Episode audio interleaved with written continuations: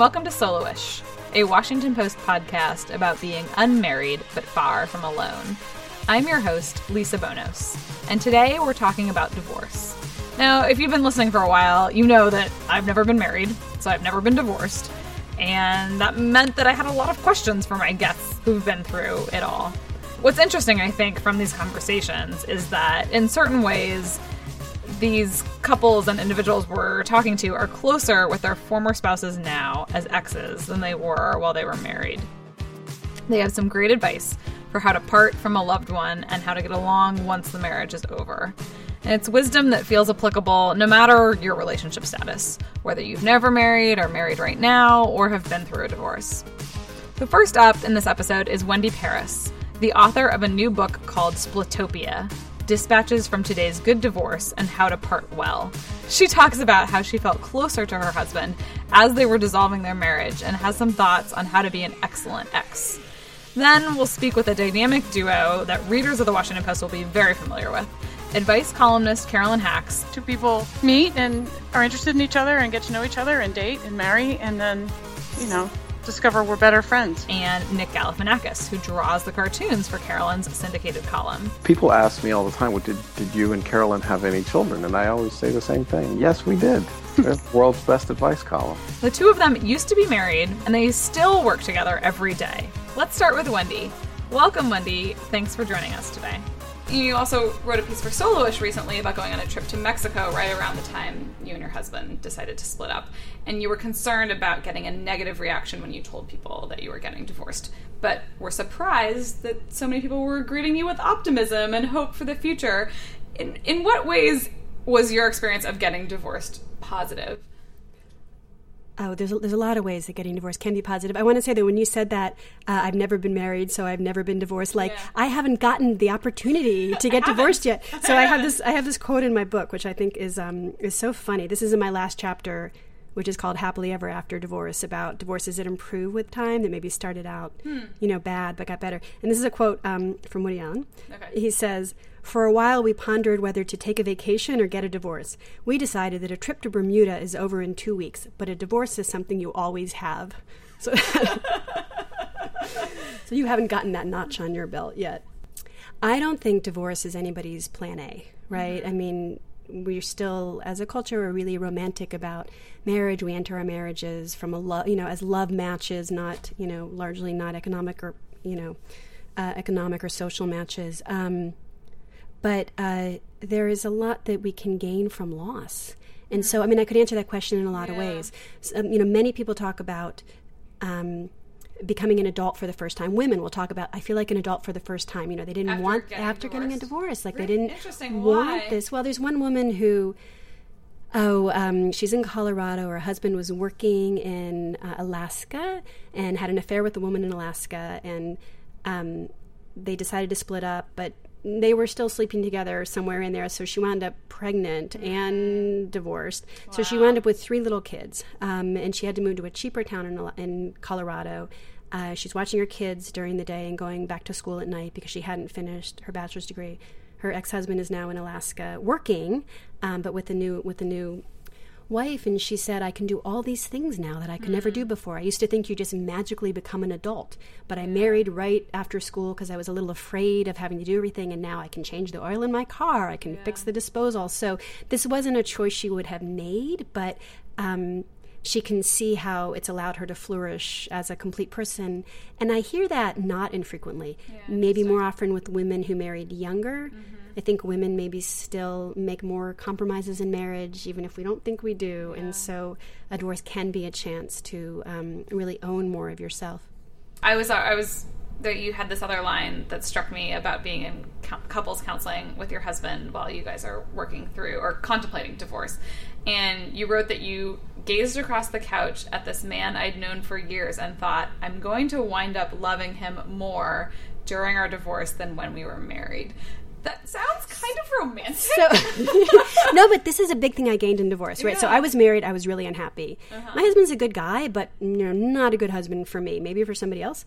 And I was unhappy and I complained a lot about it and I complained in front of our friends. And so I was this person, right, who was this complainer and didn't appreciate everything he did. So we split up and, um, you know, he's great. I married the ideal ex husband. like he is, you know, he's, he doesn't have um, huge ups and downs emotionally, you know, and this was when we were married, I felt that he wouldn't celebrate my successes and he wouldn't really commiserate with my struggles. But in, in divorce, it's wonderful to have an ex partner who's so even keel. You know, I can be worrying and he's like, it's fine, it's all going to be fine. You know, it's very.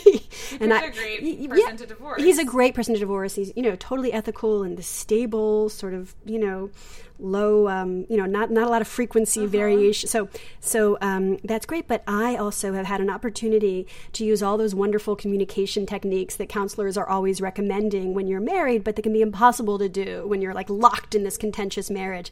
And now I am so impressed with myself, sort of daily. Like if I get angry, I can say, well. I'm just going to sit with this and I'll I'll think about it and you know I'll address it tomorrow. And then usually by tomorrow I've seen it from his side or he's fixed it already. How do you get there from a marriage that isn't working to a divorce that is working. Yeah. You know, ideally you would get from a marriage that isn't working to a marriage that is working. But but that doesn't that doesn't always happen. When we first split up, I was um, at an event with some other moms and you know, I said my husband had moved out. We're taking a trial separation. And three of the other moms said, I wish my husband would move out just for a month. and I felt time they wanted a break. Yeah, and I feel like why don't you do that? You know, but people are so, you know, they're so precious about their marriage and it has to exist in this certain way and I think you know, in all of those situations, if they had had a little space, you know, that lets you appreciate the other person and it lets you reconnect with yourself and then sort of go back into it. So I'll now, like with my with my ex-husband sometimes you know we do, we still do things together with our son. You know he'll come over in the morning um, and we'll walk our son to school together sometimes and we Oh, nice. go hiking um, as a family some sundays. And sometimes he'll come over and I'll, and, and I'll be like are you mad at me or is this just your personality? And he'll say no th- this is just my personality. And and i can say are you sure? Because you know if i were behaving that way it would be because i was pissed off but you know so but i couldn't do that when i was married i couldn't i couldn't have that objectivity because everything felt so urgent you know if but i'm so much more able to say, you know, oh, sorry, was that, you know, did I just do something? Are you irritated with me for, you know, getting out of the house slowly? Or, you know, was that critical? And generally it's not me. You know, generally he's so in his head, it's something else entirely. But, and you would like to say, well, I could have figured that out in marriage. But, you know, we have so much riding on our marriage, and, and you want your spouse to reflect you back positively and, you know, connect with you emotionally. So I don't know that you want to be quite, have quite that distance in marriage. But in divorce, you know, it's, it's great. I want to go back to just this notion of how to part well. Um, we can't get into everything in your book, but if there were maybe like three or four tips that you would have for somebody who's pondering a divorce right now and worried about cer- how certain things are going to work out. I have seven principles of parting. And pr- I think our principles are guideposts to keep you on course in difficult times. Don't confuse filing with closure. Commit to self compassion. Take ownership of the future and the past. Build a toolkit for the transition. Combat anger with empathy. Resist the urge to compare. And create positive moments. So, um, so uh, don't confuse filing with closure. People will say there's like five parts to a divorce. There's the legal, but there's the uh, physical separation. There's sexual separation. There's financial separation. Um, I don't know what the other one is. Maybe emotional separation. And so it, it takes a long time to process that, no matter how quickly you dispense with the legal details. Um, my number one principle of parting is commit to self compassion. Okay. And this might not be um, an obvious principle, but what happens is, yeah, so self compassion is um, a three part idea that is derived from Buddhism. Uh, and the first part is seeing yourself with forgiveness and understanding. And there's a tendency in divorce to, you know, carry a lot of blame and a lot of shame, and uh, this is counterproductive.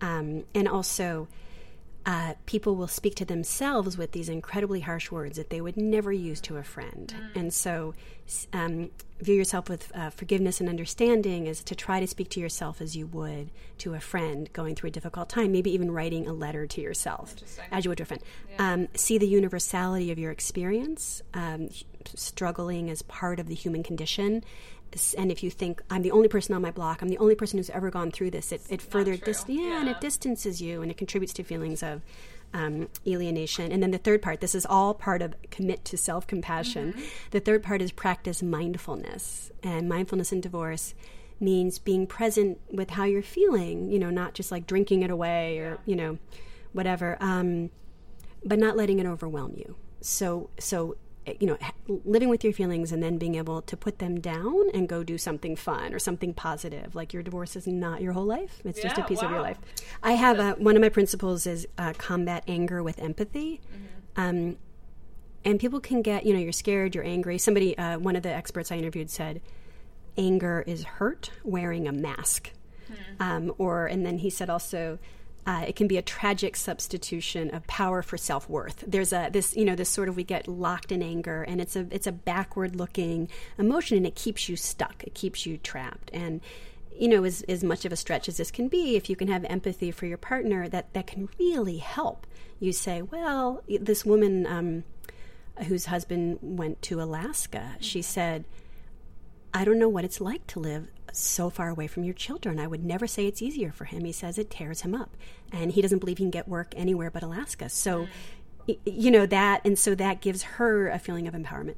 Um, okay, so that's the second one. Um, a third principle is take ownership of the future and the past. And um, a sense of agency correlates with positive divorce recuperation. Mm-hmm. So, agency is feeling like your actions actually have an impact on your yeah. life. So, take ownership, um, build a toolkit for the transition. You're re-singleizing yeah. your life, and yeah. and it's it's jarring, and also people maybe don't want really to be single again, and so there's a lot of resistance. And yes, so um, okay, resist the urge to compare. And this can be to compare your situation with your exes or your divorce oh, to like the horrible divorce you just yeah. heard about. Like, don't take that horrible divorce it's as a sign. Yeah, yeah. Well, you know, we there's this you know, this life coach phrase, compare and despair, you know, and I think that's true in divorce too. Uh, and the last one is create positive moments. That happiness is not just an absence of negative things, but also the presence of positive. And we can actively shoehorn in positive experiences and that positive feelings, even something small like stopping to appreciate a beautiful sunset. The analogy you made before when talking about the toolkit as far as emergency planning so much disaster planning, right? If, as far as a natural disaster, right. but we don't plan for a, a, natural disaster within relationships necessarily. Or just think about like how long people really, you know, how long you think about the cake frosting for a wedding and the hors d'oeuvres and the dress and the dress, you know, like like we really you know spend six months or a year doing that but we don't go to some you know whether it's we do go to counseling but that's usually when there's a problem we don't do some kind of soul searching or What's in a good ex husband? If you come over, you know, you drop off your child and you take out her trash. As an ex husband, she's going to call five friends to tell them about it. If you take out the trash as a husband, like you should have done it yesterday. Yeah. Okay. So, oh, yes, so I think. I just want to encourage people to really, yeah. you know, because we're, you know, we see divorce, so really step into the role of doing an excellent job as an ex spouse and sort of let go of the, well, maybe I didn't do a great job maybe that's what the X stands for. Excellent. X for excellent. Now, of all those principles that Wendy mentioned for how to part well from your spouse, Carolyn Hax and Nick Galifianakis seem to have excelled with that principle of creating positive moments since their split.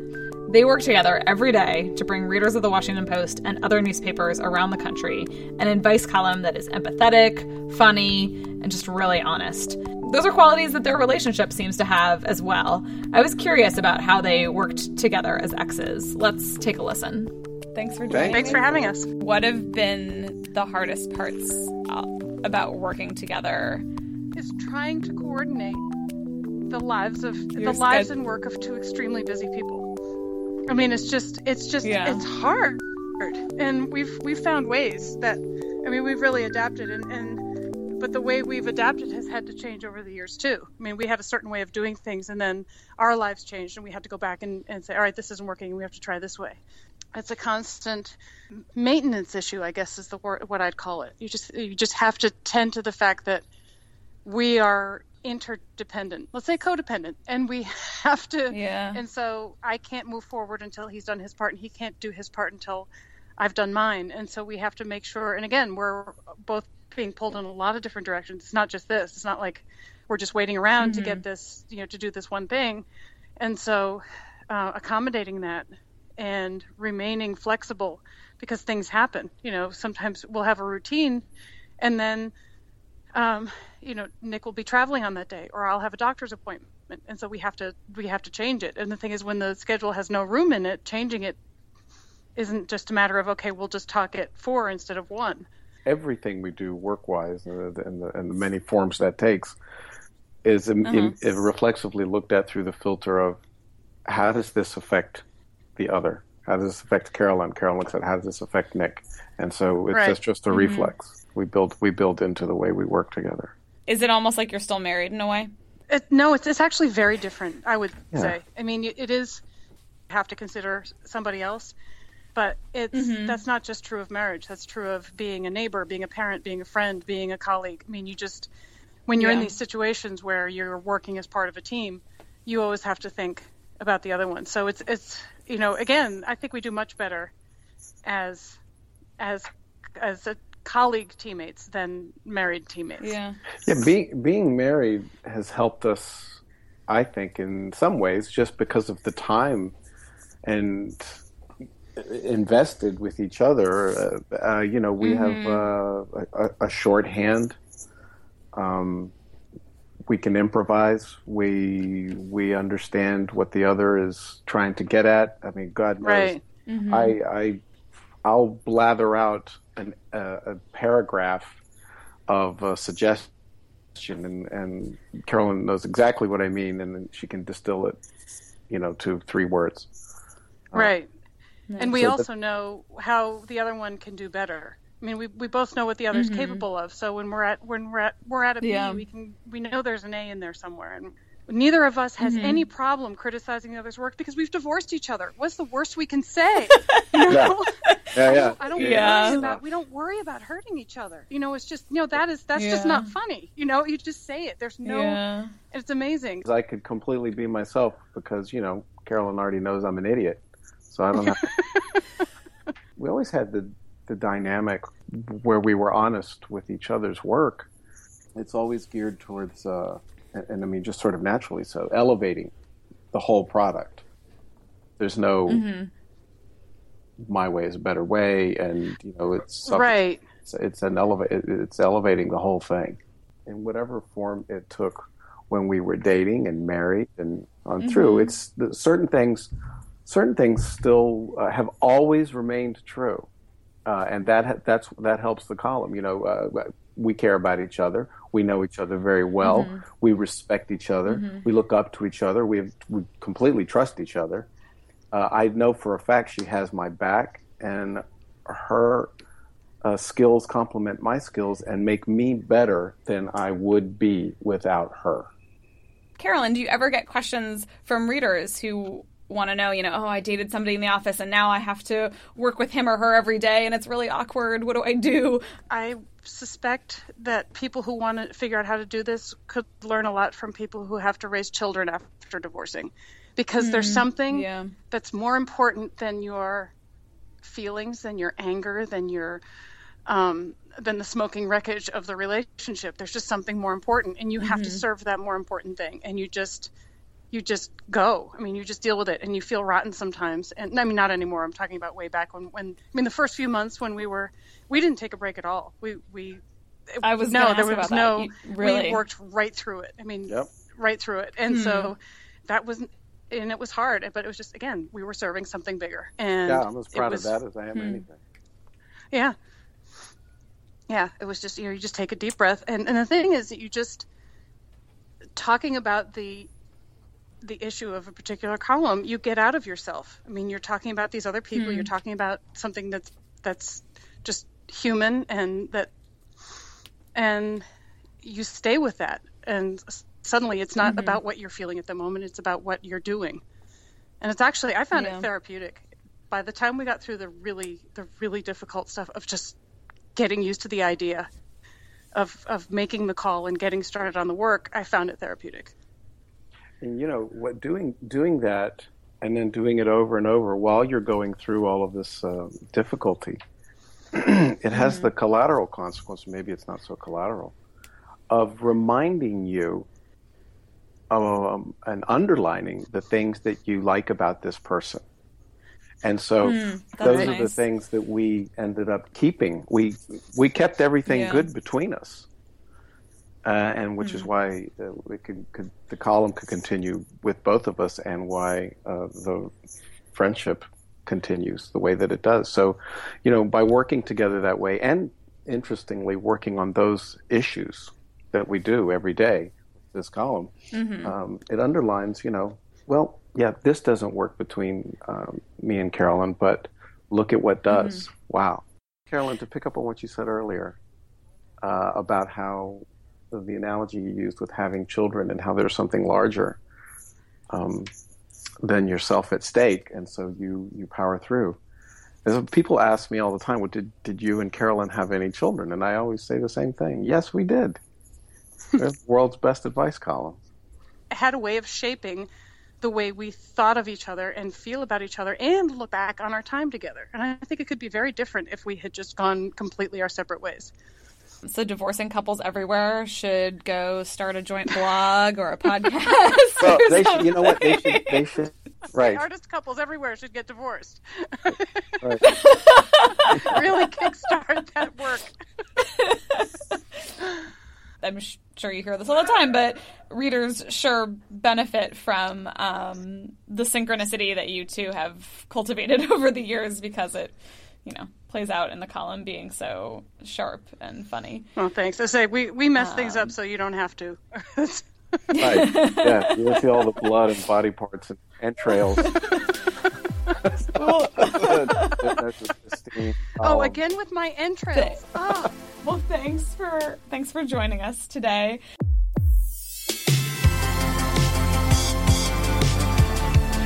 Thanks to all our guests. If you would like to read more from Wendy Paris, you can find a soloish essay she wrote recently on WashingtonPost.com or on her website, wendyparis.com, you can find information about her book tour or order a copy of Splitopia. If you have a burning question for Carolyn, you can reach her by email at tellme at washpost.com. And Nick Galifianakis, her partner in advice giving, is reachable on Facebook and Twitter as N Galifianakis. As always, if you have comments for me, you can find me on Twitter. I'm at Lisa Bonos. And thanks again to our producer, Pamela Kirkland. We'll catch you next time. Bye.